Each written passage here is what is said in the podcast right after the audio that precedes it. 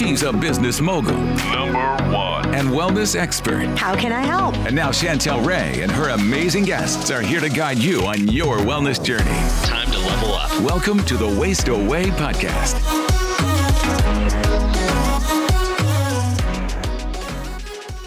Hi, guys. Welcome to today's episode. And we have Graham Curry, who is the author of The Fasting Highway. And our title today is Tips and Mindset to Make Intermittent Fasting Easier from someone who's lost 132 pounds doing intermittent fasting, and he lost it in 15 months. So, Graham, welcome. Thanks so much, Chantel. I've followed your podcasts and your book and so forth, and I'm a big fan. Thank you. Great. Well, let's talk a little bit about um, your journey and what kind of brought you into intermittent fasting and how you really can give us some good tips on how to make that mindset and any little things extra to make it easier. Sure. Well, I'll, I'll just give the listeners a bit of a backstory. Um, I've sort of been heavy all my adult life up to about 14. I was pretty normal, really. And then I just started growing and it didn't help. My parents bought a convenience store and I spent three years of my life in the storeroom eating all the wrong things and drinking gallons of Coke. And I just basically got more obese as the years rolled on. And then once I got into my 20s and 30s, I discovered the party circuit and um, went pretty hard at the ball with that. And all the while, I was just getting more obese and gathering more weight. And then I guess roll the clock forward to 2017 um, at the end of, I'd had a big week in Sydney at my in laws and just drank and ate all week. It was a Christmas week. And I honestly felt like I was just going to blow up. That's no other word to describe it. And I got onto a plane um, ready to come home to Perth. And I had that catalyst moment where I couldn't do up the seatbelt on the plane. I could hardly fit into the seat. I was taking up half my wife's seat. And I thought, I've got to do something here. I really do. This is this is it. And for whatever reason, I tried a lot of things in my uh, life, Chantel, to lose weight, and I'd done that to a degree, but it, the weight would always come back on. Like there was nothing ever sustainable. And I'm sure a lot of us have done that yo-yo dieting over the years. And so I knew that I was a sugar and fast food addict. And That was no two ways about that. So I got home to Perth and I went about trying to find out how I was going to address that issue, especially the sugar, um, which I knew was my main problem. And so the fast food addiction, um, just to give you a picture of that, I was going to the drive through maybe three times a day, um, you know, for years. You know, the coffees, the muffins in the morning after breakfast. So, you know, I didn't really need it, but it just became a habit and that habit became a habitual thing for life, really. And then, um, so I set about learning about sugar. So I got hold of this book called A Life Less Sugar, which was written by a New Zealand woman called Amanda Tiffin. And it really shocked me when I looked at all these tables of how much sugar was actually in food, something I'd never really looked at before. And all my favorite foods were in there, things like baked beans I love, you know, full of sugar, tomato sauce, full of sugar. And then I went down to the local supermarket once I got my head around how to read a nutritional label. And I spent about three quarters of a day really just going through every single thing I could look at and learning what sugar was in food. And it really shocked me because it just wasn't the sugar that was there on the packets. It was all the hidden sugars, the dextrose and maltose and, you know, corn syrup and all that sort of thing. And, you know, I knew that it just wasn't a sugar issue. It was all the added sugars as well. So that took me a while to get my head through that. Um, and then I started going through this really, really bad addiction, um, you know, withdrawal from the sugar. And that lasted about three weeks and was horrific, to be honest. Um, so much so to the point I spent two days in bed with a doona over my head. And, you know, I was really going through climbing the walls. And I don't know what drug addiction's like, Chantel, but, you know, withdrawing from that. But withdrawing from a four decade abusive relationship with sugar in that three weeks was pretty pretty awful to be honest. But I started coming out of it, and the fast food side of things, I I just stopped at cold turkey. I just stopped going to the drive-through. I even got to the point um, I made sure I had fuel for my car on the way to work, and I took no money with me. I didn't take any cards, nothing, because I thought, well, if I don't have any money on me, I can't go and feed this addiction. And so that actually helped me a lot, um, even though it might be a risk running around without money. But that's what I did for a few weeks. Um, and then the sugar, I slowly started getting all that out of my life. I went through the pantry. I chucked out, well, you know, food you can't give away really, half-eaten food, that sort of thing. So I went through the pantry and I chucked out all the things that I thought were high in sugar and no good for me. And I basically had a reset. I got my mindset into a place where I had to learn which foods I could have and which I couldn't. And then the fast food, obviously, that was out of my system. And I started eating more whole foods and cleaner type foods, and I started feeling quite good. And I guess what brought me to intermittent fasting was um, I was Googling one day and I found this thing called one meal a day lifestyle. And I thought my reaction was, what sort of weirdos eat once a day? I mean, I was a guy that was eating 20 times a day at one point. And it intrigued me and I looked into it. And um, I discovered Gin Stephens, of course, who we both know and, and love. And I read her book, Delay, Don't Deny, and the light bulb moment went on. I thought, okay, this is something I can do. All I've got to do is delay in the day when I eat. And that's all I have to do. I have to do this clean fast, which Jen talked about in the book. And by clean fasting, the, you know, black tea, black coffee, water, sparkling water, plain green tea. That was it during the fasting period. And then I started with a 23 and 1 protocol. And I did that basically the whole way through the weight loss journey. So that's basically how I, I got started with the intermittent fasting.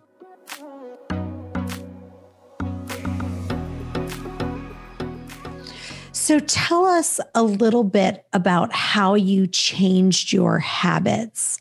So when you changed your habits, like give us some ideas because one of the things that people say is that if you, you know, Um, so many of people who are listening maybe they were accustomed to having the three meals a day plus that snacking style of eating. And it's easy to feel like you know you should take a meal or take a snack even when you're not hungry just because it's lunchtime or because you're so accustomed to eating those snacks. And i think one of the things i love about fasting is that it really helps you to understand am I really hungry or am I not? And and people have gotten so far distance from paying attention to their body and their hunger cues of knowing if they're hungry or not because they've created these habits of up it's 12 o'clock, up it's snack time, up it's this. So what were some of the habits that you did that you replaced with other habits that said, okay, you know, I want to make sure that I'm really creating these new habits instead of some of the old habits? Sure. Well, I guess, you know, after I read Delay Don't Deny, I had the tools of how to start IF. That was the first thing. The second thing was the mindset. I was so laser focused, Chantel. I don't know, I can't tell you for whatever reason, but I was just so determined to get this weight off. And I thought, all I've got to do is do this clean fast, wait till five o'clock every day, eat in a pattern of time between 5 and 6 p.m. And I did that OMAD style, restaurant sort of style meal where you open with that snack and then you had you know your main and then dessert if it was required. But the mindset part was, you know, I visualized about what was my life going to be like without this weight? What can I do? What are the things I haven't been able to do? And so I wrote a list of all the things in my life that I couldn't do, that I was stopped from doing. You know, things like not being able to get on a helicopter at the Grand Canyon. I got kicked off because I was too heavy. Um, you know, things about not being able to fit into an airline seat properly. You know, and the terror, terror on people's face when you walk down the aisle and how anxious I used to get. I used to nearly throw up because I was so anxious every time I flew about my size. So it was all those things that I thought about you know, what is my life going to be like? And I get this weight off. So every day I used to say to myself an affirmation or two. And the biggest thing was I needed to start loving myself first to turn my mindset around because I'd had 40 years of not talking to myself positively, talking to myself negatively, hating the image that I saw in the mirror. So, how was I going to turn that around? So, every day I would wait and I'd say two or three positive things about me, about things that I loved about me. And I slowly started getting that loving myself first aspect into my life. And once I did that, the positivity of being able to fast became easier. So that was a really good habit to get into. The other sort of habits I got into was that I just set myself a goal of each week. I'd counted it down in weeks. So week one, week two, week three, etc.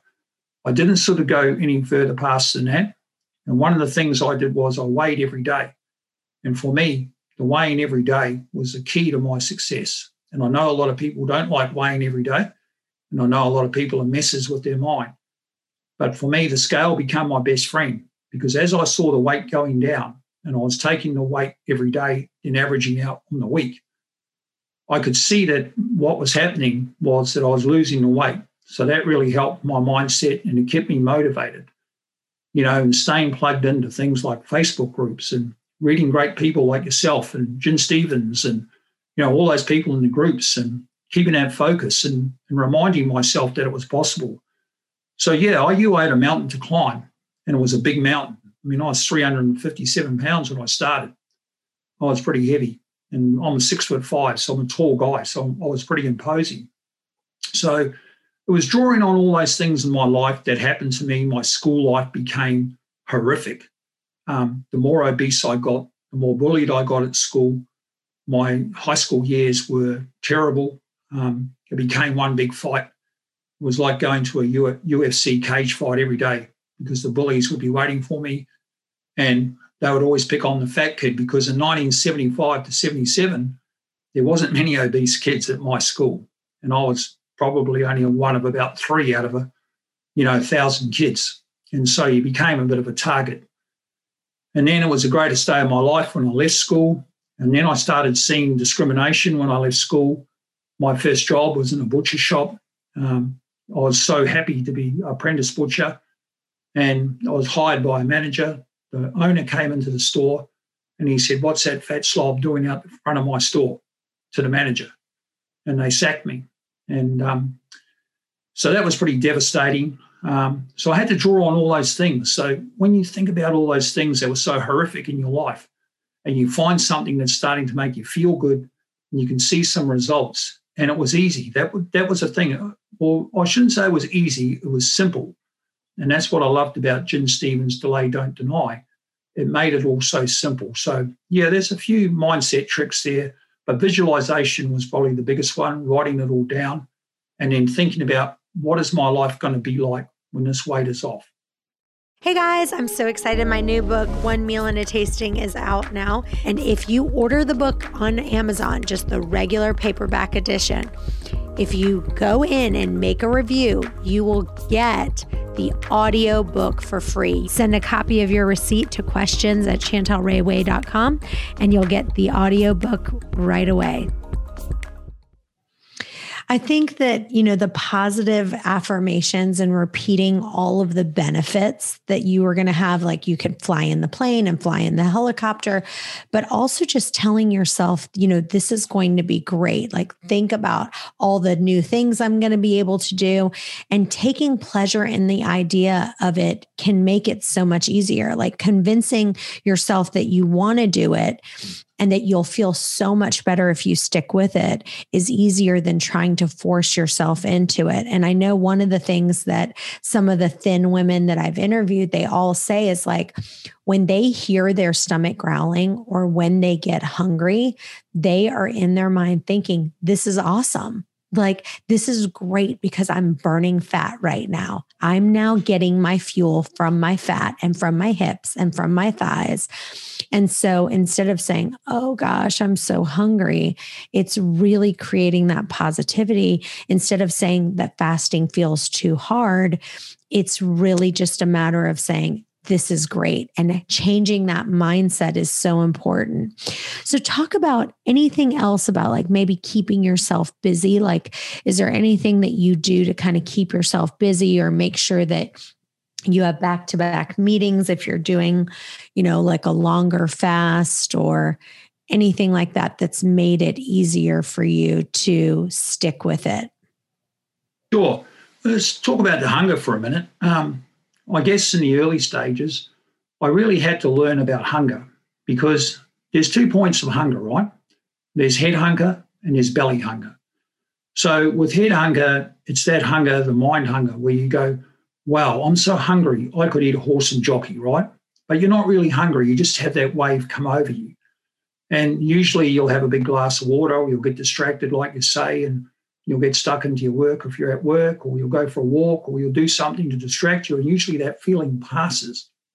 And then there's that belly hunger where our body's telling us that, hey, you know, sometimes you don't feel great. You might feel a bit off. You might feel a bit shaky or even dizzy at some point. And I guess you've got to listen to your body at that stage. And there were days where I opened my window a bit earlier because I could recognize that different form of hunger. And when you have that hunger where you just think, wow, I'm hungry, I could eat that. Or you walk past a bakery and the smells trigger that, and you go, wow, I'm really hungry. You just got to try and maybe just walk away, distract yourself, ring a friend. You know, you might not have talked to somebody for a while. Pick up the phone and ring them, or go and do some shopping, or do something else that's going to distract you away from that feeling. And if it doesn't pass and it persists, then you start feeling off or you're not feeling right. Then you've really got to listen to your body because that's a different type of hunger. That's that hunger where, wow, sometimes you just got to eat. And um, it's important that you recognize the two forms of hunger. So I guess the other thing is with distraction. Um, I know some days I'd be getting to the final stages of my window coming up, and I did 23 and one, right? So I've got to say, I never fasted past 23 hours. Only once I did. Um, that was by mistake. I got home late from work one night. Uh, I'd been away in the country and I just couldn't be bothered eating. I just had a long drive. I got out of the car and I thought, you know what, I'm just going to bed. So that was the only time I fasted past 23 hours because for me, it was important that I had to have that mindset of at least I could eat once a day. I was never into the longer fast, the extended fasting, the ADF, the EF, um, because I didn't really know about it then. Because three years ago, when I first came to intermittent fasting, it was pretty simple. Most people just did OMAD, and there wasn't a lot of talk about the ADF and all that sort of thing back then in the groups. It was just more of an OMAD style. I was in a one meal a day lifestyle group. So, yeah, for me, extended fasting's never been a thing. I can understand why people do it and what the benefits are. And I always sort of keep my eyes on my own fast. And I really appreciate that everybody has a different story and a different fasting protocol, and they're looking for different results. So that's another thing too: is don't compare yourself. Um, I think a lot of people fall into that trap when they're a beginner. They'll look at photos of people in the groups that have been doing it four or five weeks, have lost 20 pounds. They might have only lost three. But it's really important not to compare because comparison is the thief of joy, Chantel. And when you start doing that, you're going to be, that's negative, right? You, that's the mindset is not to have that. You're an experiment of one. And it's important to keep your eyes on that, your own experiment. You do you and let them do them. Because if you start knocking yourself, and I know you read in the groups, people after weekends, they really beat themselves up. And that's just self destructive. Instead of beating yourself up, if you've had an excess on the weekends, then turn around on Monday and say, okay, okay, my the scale's up a few pounds, whatever. You know, I haven't gained four pounds of fat overnight. It's just water retention from the extra carbs and so forth. And then just go back to your normal fasting protocol and don't beat yourself up or think you have to do a 40 or 50 hour fast to, to make up for it. And that's really important when you're a beginner, is just to remain calm when those things happen and just continue on and trust the process.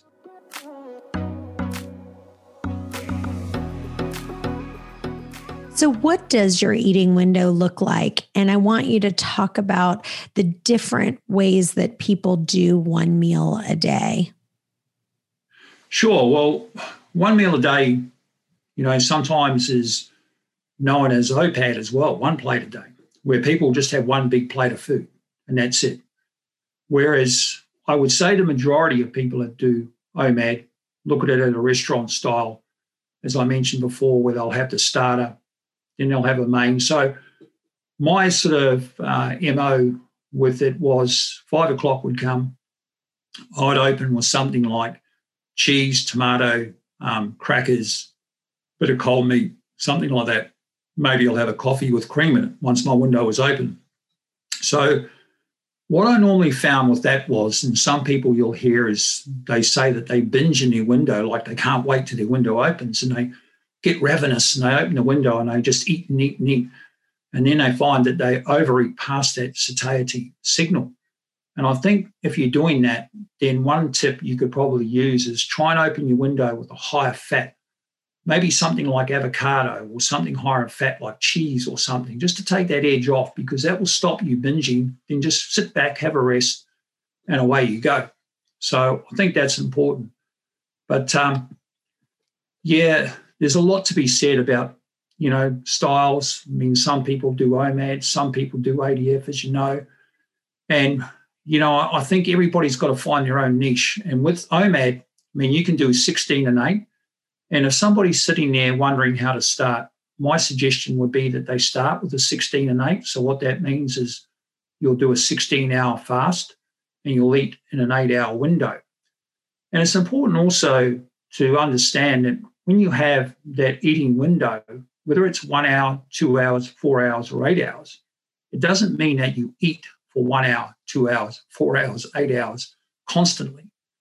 What it means is you'll eat in a pattern of time. And in that eating window, eat to satiety. So after a while, with IF, as you know, Chantel, we get what's called appetite correction, where your body almost gives you that automatic single uh, signal, sorry, that you've had enough. It's almost like that aha moment. So some days for me in that one hour eating window, it might only be, you know, 25 minutes of actual eating and I'm done. So I don't just look at the clock and think, wow, I've got an hour to go now. So I might have something else to eat, something else to eat because it's an hour to go. So that's really, really important for beginners to understand. You've got to eat to that full signal and don't eat past that just because you have an extra 40 minutes in your window to go. Hey guys, I really want you to join our intermittent fasting and OMAD Facebook group. We're doing tons of giveaways right now for posting your before and after pictures and just for posting a question in there. We're giving away free protein shakes, some digest aid, all kinds of fun stuff. So please join our intermittent fasting and OMAD Facebook group. The link is in the show notes. I am so glad that you said that because I that is something that really drives me crazy because then you're defeating the whole purpose of eating from hunger to fullness. And so people are like, "Up, oh, I still have a little more time. Let me try to shove in some more food." And having that kind of mindset is just a disaster. So, I love what you said about, you know, my book called One Meal and a Tasting um, is really about having that tasting is really what kind of helps you to not binge when you have that main meal.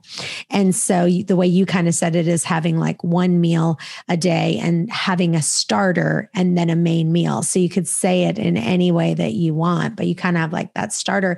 And I think that starter is really important because it gets you to kind of calm down. Because if in your mind, if you're trying to do one meal a day and you're only eating that one meal, I feel like sometimes people get too ravenously hungry and then they can't control how much they're eating and then they're ending up overeating, which is not what we want. No, correct. And I think what intermittent fasting does too, it helps you with mindful eating, Chantel. So for me, mindful eating was actually starting to enjoy food. I mean, when I was obese and I was addicted to processed food and sugars, I wasn't tasting food, I was tasting my addiction. And then when it came to getting over that and starting intermittent fasting, after a while, I really started savoring the food that I was eating. I could taste it and I enjoyed it. And the flavors were amazing of all this beautiful whole food that I was eating. And to give people an idea of what sort of things I was eating, given the fact I was a sugar and fast food addict, obviously I wasn't eating a lot of that. So I guess I was eating a keto-ish sort of style food as well. Um, I like meat. I'm a big steak fan. Um, you know, lamb, chicken, any of those sorts of things. Also, seafood, massive seafood lover. Um, lucky enough here in Perth, Australia, that we have an abundance of lobster, um, fish, beautiful fresh fish we can get just down the road here. So I had a lot of that. Um, and really, I focused on that. My biggest issue was the social aspect of how I was going to handle that business meetings, um, catching up with friends. And they say Saturday isn't a special occasion, as, as Jim mentions in that book, but unfortunately, a lot of special occasions are on a Saturday. So I had to learn how to get around that because I was a party boy, Chantel, right? I mean, there was no two ways about it. I lived a lifestyle. I was a party boy and I loved the party and I was known as the life of the party. I mean, people used to gravitate towards me because of that. And then when I sort of started my journey, I was so laser focused, I withdrew from that a fair bit. And that was hard. The social aspect was hard because I knew I couldn't do that anymore. And, you know, I would stop going to the pub with my friends. Um, I wasn't running around three cafes in a day to catch up with people. Um, you know, I wasn't going down to uh, lunchtime with my work colleagues. And so I got a bit of stick about that from people. But you just have to stay on your journey and be focused about what your health goals are. I mean, do you want to please everybody else around you or everybody that's giving you grief about your lifestyle? And one of the things I found is I didn't really tell too many people when I first began intermittent fasting what I was doing. And the reason for that was over the years, I'd always announced these diets I was doing. Hey, this week I'm doing the soup diet, or this week I'm doing that diet. And people would just say, oh, yeah, how long's that going to last? And so I thought, once I found out intermittent fasting was working for me, I thought, you know what? I'm just going to let the results do the talking here. And after a while, I'd lost a fair bit of weight, and people started asking me, hey, what are you doing? You know, what's going on? And I sort of said, well, you know, I'm doing this thing called intermittent fasting, and and people were interested, but you know, your friends that you know you're very sociable with, they were sort of started getting a bit narky about, you know, how come you're not coming out with us so much? So for me, the social aspect was difficult, but I learned to get over that. And then I sort of, I, I was a beer drinker, so I thought, what can I do to change that? So I started drinking vodka and soda, which obviously was a a lot less on my belly, that sort of thing. Um, you know, and I was still going to the odd party and that, and, you know, socializing with people, but not as much. So if anybody asked me what the hardest part of my journey was, it was definitely that. I mean, I went to a lot of conferences. I organised conferences for a living. Um, I work in agriculture. So that was always difficult too, because, you know, work colleagues would always want to catch up for breakfast or lunch. And, you know, you're sort of fasting at the time. So there were some days too where I sort of did it a couple of times a day. I just didn't do the OMAD. And it's important to be flexible in this lifestyle because if you decide it's going to be for life, then you've got to try and fit those things in. And I'm sure you've had business occasions yourself where, where that's happened to.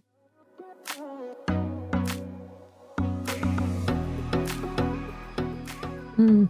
Well, one of the things that I loved what you were talking about is just really chewing your food slowly and swallowing it. I had a lady tell me one time that was a little bit older. She said that an old name for a food food blender was a Fletcherizer. And I guess there was a guy named like Horace Fletcher, and he had lost weight and gained better health by chewing his food well. And so he had recommended 32 chews for each bite. And so he's like, she said, yes, you need to Fletcherize your food. And so you basically try to chew each bite at least, you know, 15 times. Ideally, I guess he recommends 32 chews for a bite, which is really difficult, but you you start with 15 and then you work your way up to around 30 to 32 bites. And so it's a constant reminder to say, okay, Chantel, you need to Fletcherize your food because for me, the number one thing that I still could use improvement on is slowing down and making the point of pausing. And you know pausing at the beginning of the meal looking at each item of the food you know looking at its colors and textures and you know kind of smelling the food almost like a wine connoisseur tastes the wine. You know like you know how they with the wine they first sniff you know the wine first yeah. and kind of like first smelling it and you know rolling it around in your mouth and savoring it and figuring out what items you can detect but that for me is one area that I'm still continually working on. Do you have any tips for um, eating a little bit more slowly or really savoring that food? Yeah, one of the things I, I found was presentation of your plate. And for me, that was like, you know, it almost became theatre, if you like, you know, preparing your plate and putting everything on the plate, making it look really lovely getting some colour in there. And, you know, people look at my meal pics and they say they always look so lovely. But, you know, I take time because, you know, when I was obese, I didn't care. It was just volume. I just, whatever I was eating, I normally I was eating out of a paper bag. So with intermittent fasting, what it taught me was prepare, presentation, enjoy, savor, taste. And so your eyes eat first, right? So when you get your plate and you put beautiful food on it, it has lovely colors. And like you said, just taking that time and chewing it, savoring it. And I really love what you just said then about the wine connoisseur, because I feel like that too. That food, I've become a bit of a connoisseur about and I just love it. And I love it when I look on Instagram at the foodie sites and I see these beautifully prepared meals. And um, there's a site I go to called uh, Window Worthy, where this lady has these magnificent prepared meals with beautiful colors. And I think that's really important. Take time with the presentation, put color on your plate, and sit there and mindfully eat. And, you know, just that chewing, like you said, and really thinking about it man, how good does this food taste? And appreciating it. And then when you get that aha moment, and that sort of kicked in for me about six, eight weeks in, almost it became deafening. It was like a signal. It was just like, okay, switch off, you're done. And whether that was 25 minutes into my window or 30 minutes into my window, or some days may even shorter than that, I was done. And I didn't eat through that. And then I just you know, close off. And then at the end of my one hour eating window, I'd start my fast again and do the 23 hours until the next day. And I mean, that was, people always say to me, when you started, you did 23 and one. That was pretty radical for a person just starting.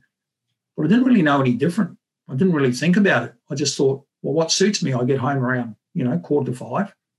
I'll get out of the car, you know, go inside, prepare something, and I'll eat between five and six. And then I had that time in the evening to reflect. And I used to always reflect about my one meal a day too, about how I could improve it, what I could do different. And my cooking skills certainly improved. I mean, I'll be honest, they were woeful before I came to intermittent fasting. Oh, it's shocking. And then I, I got recipe books and I looked at the pictures and I thought, how, how can I replicate that? And I followed some people in the groups that were fantastic at their meal presentation. I, I, I copied some of them and so, yeah, that was really important. And just sitting there and being mindful, grateful, and thinking about that color and presentation.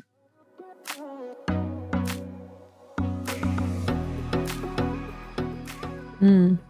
Yeah. And I think it really matters as far as, you know, if you're looking and if you're really struggling to try to do OMAD and or even if you're doing a 6-hour window and you're really struggling to kind of make it to your next eating window, one of the things that I always ask myself is you know, what was the last meal I ate before I started my fast? Like, did it have enough fiber? Did it have enough protein?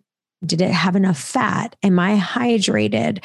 You know, filling up with balanced and satiating foods before your fast will help you feel full longer and not have you kind of get up the next morning like, oh my gosh, I have to eat something.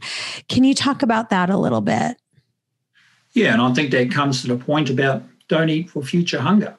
And that's why when you feel satiated and you feel really good, and it's important to eat to that point. Like if you're not satisfied or full, then you haven't had enough to eat for that that period in your eating window because as you say, you'll wake up the next day and you'll be ravenous and you'll want something to eat. Whereas when you eat to that point of satiety and you feel satisfied but not stuffed, that's the important message. Feel satisfied but not stuffed. Don't feel so stuffed that you have to go and lie on the couch and undo your pants for half an hour because that's the wrong way to go about it. And a lot of people I know and I mentor and they come to me with problems and they say, Oh, look, you know, and I say, Well, what are you doing in your window? What's going on? And they tell me that, well, well, my window was open for an hour, so I ate for an hour. Um, I said, Look, don't do that. Don't just keep eating through those satiety signals because what will happen is you'll be so full and stuffed, you'll feel horrible. You'll, you won't be able to sleep, particularly if you have an evening window. And that's important too to think about. I don't want to go to bed so full I can't sleep. And then you're going to get ratty, you're going to feel bad, you're going to feel horrible, wake up the next day and want to eat through it. So, yes, I agree with you. Um, don't eat for future hunger and think, oh man, I've just got to keep eating because I'm going to be fasting for the next 23 hours.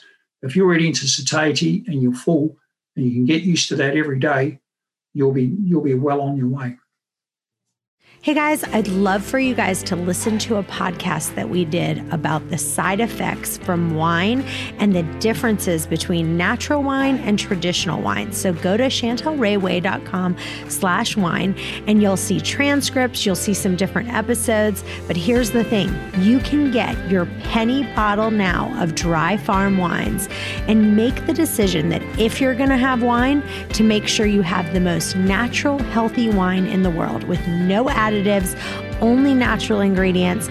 All the other wines out there have so much sulfate, so much sugar. Why put that poison in your body? So get your penny bottle now at chantelrayway.com slash wine. And I'll give one more tip. Uh, you know, I was out to dinner the other night and I was just eating that was my one meal for the day. And I made sure I told the person, you know, don't I said, they said, you're not really drinking a lot of water. And I said, you know, I try not to drink during my meals. I try to have a lot of water.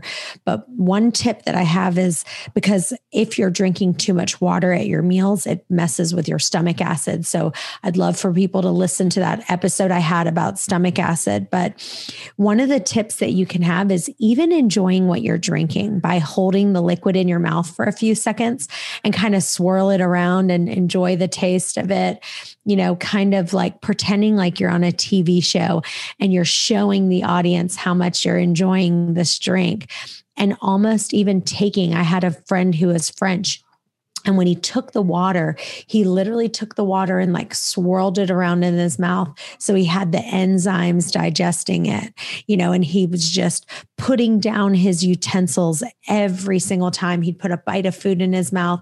He'd put down the fork. He didn't pick it up again until the bite was completely chewed and completely savored. Sometimes I watched he put the the fork with his non dominant hand to even eat a little bit more slowly.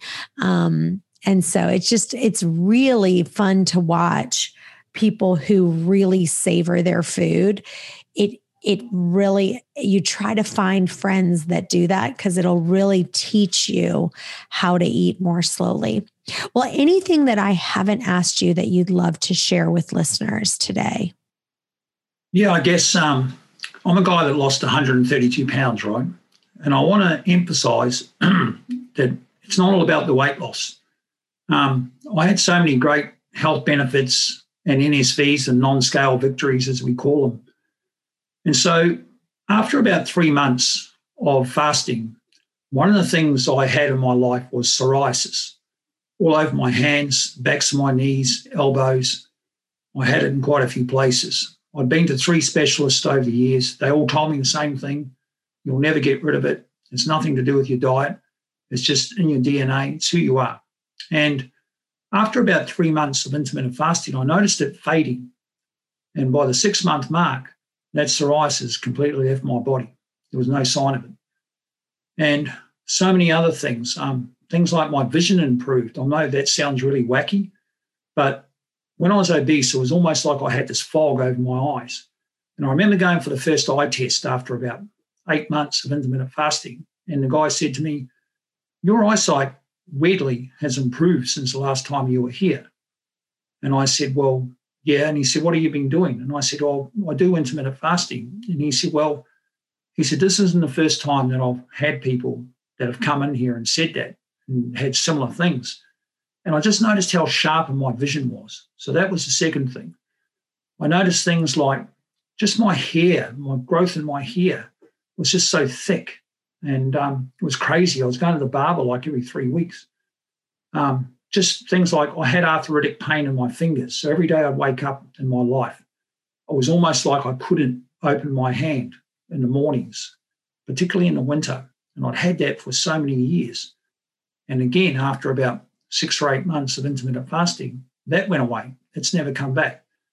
And now my skin's clear. I had all the psoriasis all over my hands. And people used to say to me, How come you've got rid of that psoriasis that you had all over your hands and elbows and knees? And I said, Well, I don't know the scientific reason, but all I can tell you is I've been doing intermittent fasting. And, an interesting thing about the psoriasis is, um, Chantel, I've interviewed several people that have reported similar things um, that they had all over their body and it left them. So that's a really interesting point. Um, just all sorts of things, really nail growth, um, just clearer skin. Um, yeah, just mental clarity, uh, energy. Um, I mean, exercising became a joy for me. And I'll have to tell people um, when I lost the weight, uh, 132 pounds, the first sort of eight months, I lost 100 pounds. I didn't hardly exercise at all because I only did general daily stuff. Like we live on a horse property, we got a few acres. So general stuff we had to do around the horse property, fencing, that type of thing. But I didn't really do any aerobic things like go out for a run or walks or oh, I was walking a bit, but not running or anything like that. And then when I because my theory was I need to get this weight off first. I need to get in control of my food first. I need to be able to get into good habits with my food and because there were so many aspects to all this, I, I know in the past where I'd done these things where I exercise, calories in, calories out. And I'd flog myself with exercise, or somebody else would flog me, a trainer or whatever. And I knew I resented it because I felt so awful being so heavy. And then once I got the weight off, or I got 100 off, 100 pounds, I started enjoying it. I was walking longer. And I was out one day and I actually broke into a jog. And um, was the first time I realized in my adult life that I could run. And I know that sounds sort of corny, but it was a bit like Forrest Gump with the calipers breaking off his legs, and all of a sudden I could run. So that was a huge thing for me. And then I got a rowing machine and I started rowing. Then I started swimming down at the local pool. I couldn't swim to save myself. And I ended up doing 30 laps of an Olympic pool one day, fully fasted. And I always exercise fully fasted. So exercise has become a huge part of my life now. Um, every day I try to do something. So sometimes I say to people, don't just think about the exercise. If you're really obese, try and get your food right. And then once you get your weight down a little bit, then try and do the exercise. And I know people worry about loose skin and that sort of thing. Um, losing 132 pounds is a lot of weight, but I'm a tall guy, six foot five. So I was fairly lucky with the loose skin. I didn't really have that issue.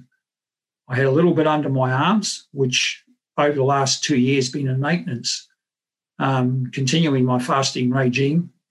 It just seems to have tightened up. So, yeah, exercise is important, but I don't think when you first start that you need to get really hooked up on it. Just concentrate on nailing that clean fast. That's the first thing.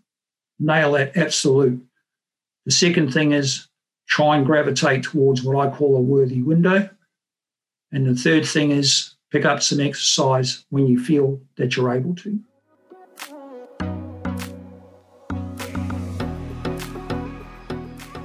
That's awesome. And one thing I do want to say about the psoriasis is that I have heard that with people who have gone to an actual 23 1 eating window, that they've had great success with psoriasis.